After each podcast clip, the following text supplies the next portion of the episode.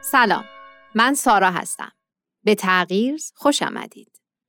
در تغییر با هم به نقاط مختلفی از دنیا سر می‌زنیم. در تغییر درباره گروه ها و افرادی صحبت می کنیم که در شرایط جغرافیایی و فرهنگی متفاوتی زندگی می کنند ولی همگی یک ویژگی مشترک دارند. اونها در جهت تغییر جامعه اطرافشون قدم های مؤثری برداشتن. از خودمون پرسیدیم چطور میشه هر کدوم از ما با وجود محدودیت ها و مشکلات برای ساختن جامعهمون سهمی داشته باشیم.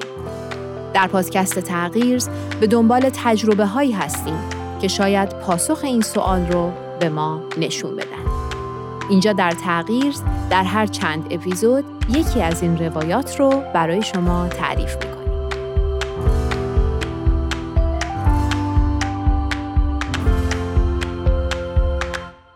خب دوستان عزیز این قسمت اپیزود بیستم از پادکست تغییر هست و طبق روالی که حتما در اپیزودهای قبل هم متوجه شدید بعد از هر چهار قسمت ما یک قسمت گفتگو داریم که راجع به مطالبی که تو چهار اپیزود قبل شنیدیم کمی با هم گفتگو می‌کنیم و معمولا یک مهمانی داریم که مهمانمون هم یکی از افراد دغدغه‌مند و مشتاق ایجاد تغییر در جامعه هست.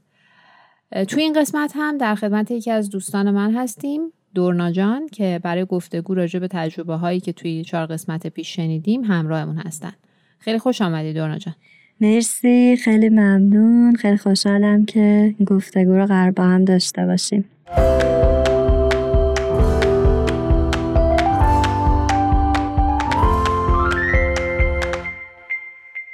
مرسی از اینکه این وقت رو به این برنامه اختصاص دادیم. خب دورنا ما توی چند اپیزود قبل راجع به مؤسسه لندسایی کمی صحبت کردیم و با این مؤسسه آشنا شدیم. دوست داشتم نظر تو رو هم راجع به روی کرد و بینش این مؤسسه که در واقع روی کارشون تأثیر گذار بوده بشنوم. چه قسمت هایی از این موضوع برات بیشتر جالب بود و یا الهام بخش بود؟ مؤسسه لندسا یه چیزش که خب بر من خیلی جالب بود این بود که اومده بود تمرکز کرده بود روی موضوع زمین. چون که خب این یه مسئله که خیلی جاهای دنیا واقعا مسئله است. یعنی آدمای زیادی در دنیا هستن که دارن روی زمینی کار می‌کنن ولی مالک اون زمین نیستن. و همین موضوع که سالها و نسلها وجود داشته شرایط ناعادلانه ای رو توی اون جامعه ایجاد کرده و خیلی در واقع شرایطی رو ایجاد کرده که اون کشاورزا که توانایی های زیادی در واقع دارن و دارن کار اصلی رو روی زمین انجام میدن شرط اقتصادی خوبی ندارن فرصت های کمی برای پیشرفت دارن.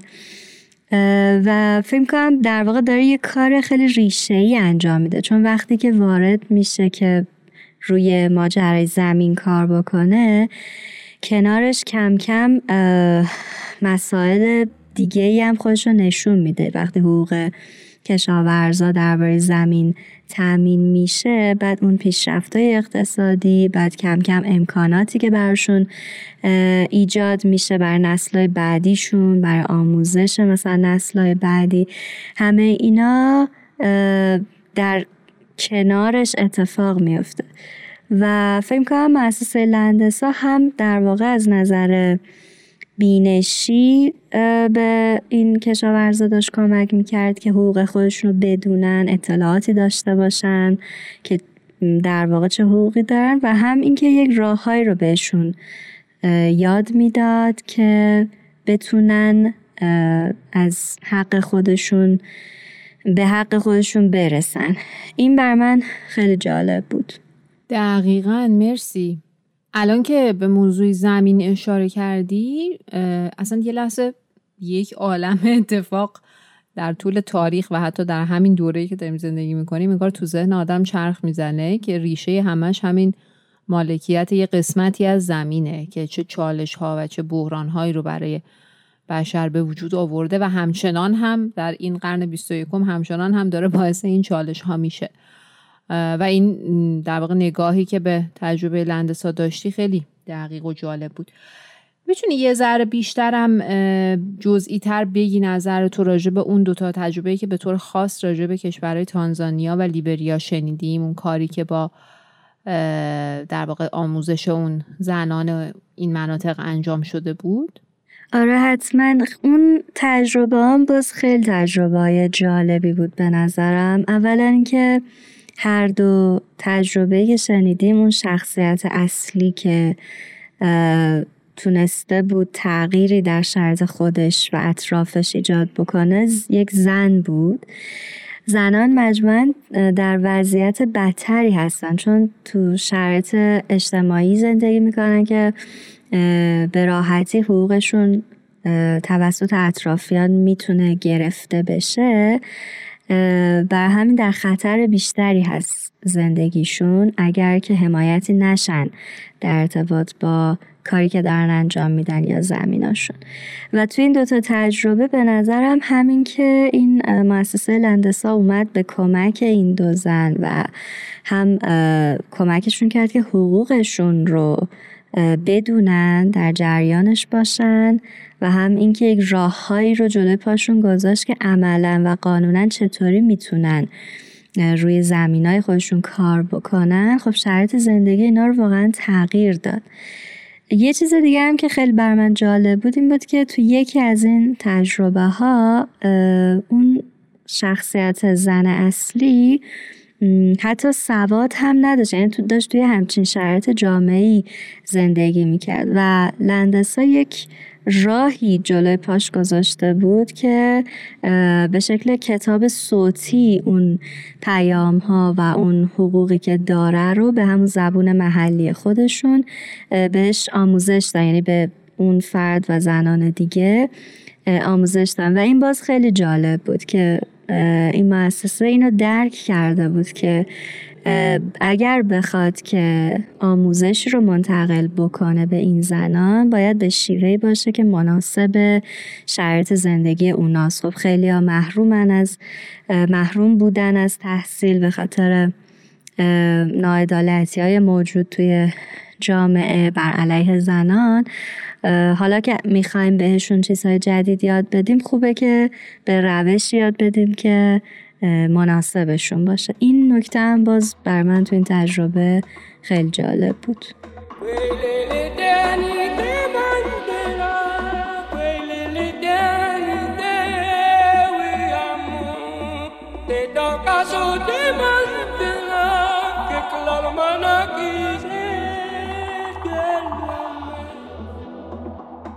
مرسی دورنا. خیلی جالب بود این چیزی که گفتی به خصوص این مطلبی که راجع به محوریت آموزش عنوان کردی. داشتم فهم کردم که تو اکثر تجربه هایی که ما تو این پادکست شنیدیم این موضوع قابل مشاهده بود. و منطقی هم هست دیگه. وقتی که می‌خوای یه تغییری رو پایه‌ای به وجود بیاری و این تبدیل به یک تحول پایدار بشه باید بتونیم که روی افزایش آگاهی اون جامعه مخاطب کاری انجام بدیم. در واقع تو اکثر این تجربه ها یک ریشه یابی شده بود اون مشکلات و بر مبنای اون ریشه ها فرآیندهای آموزشی انجام شده بود. حالا شاید با این مقدمه راجع به آموزش بتونیم یه ذرم راجع به کالج برفوت بشنویم که اونها اصلا چه روی کرد و خط فکری رو برای ایجاد تغییر در جوامعی که کار می‌کنن به کار گرفتن. می‌تونی تو این زمینم کمی نظرتو تو بگی بهمون؟ آره حتما. این کالج برفوت حالا ما تو تجربه قبلی از جمله لندسا خیلی شنیده بودیم که هر مؤسسه ای که یه هدف خاصی داره وقتی میره برای اون هدف کار می‌کنه همیشه یه بخشی از کارش انگار اختصاص پیدا می‌کنه به حال به زنان. چون که یه بخش موثری از جامعه ولی این کارش انگار که کاملا تمرکزش روی زنان و دختران اصلا هدف اصلش اینه که بتونه شرایط این گروه از جامعه رو توی جوامعشون تغییر بده. و باز این خیلی بر من جالب بود که یه اعتقادی هم پشت این هست که اعتقاد به توانایی های زنان.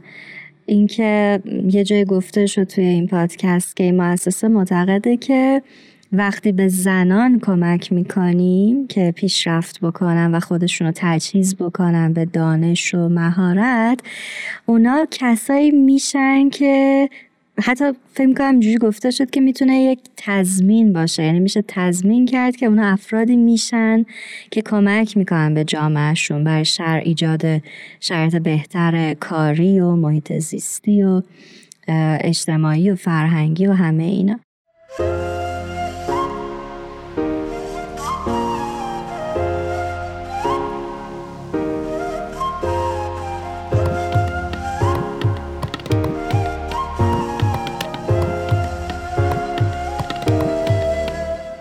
مرسی. دو داشتم فکر کنم حالا که یه کمی کلیت این کالج برفوتو برامون گفتی نظر چیه؟ یه مقداری جزئی تر توی اون تجربه هم که مرتبط به زندگی اون خانم ماری بود تو کشور کامرون. با هم صحبت کنیم. چون چون راجع به تواندهی زنان مطرح شد توی صحبتات فکر کردم مثلا این خانم ماری خانم روستایی بود که مثل خیلی از زنهای روستایی دیگه یه زندگی ساده و روتینی داشت و البته یه زندگی سخت و پر از مشکل و متحمل شرایط سختی بودن همشون.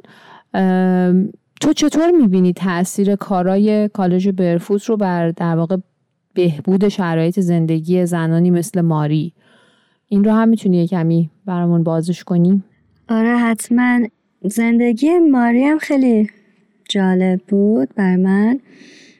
اولین نکته ای که توجهم جلب کردیم بود که خب یک زن جوونی بود این ماری و تو همون جوونی انگار تونسته بود که یک تغییراتی ایجاد بکنه و فرد مؤثری باشه.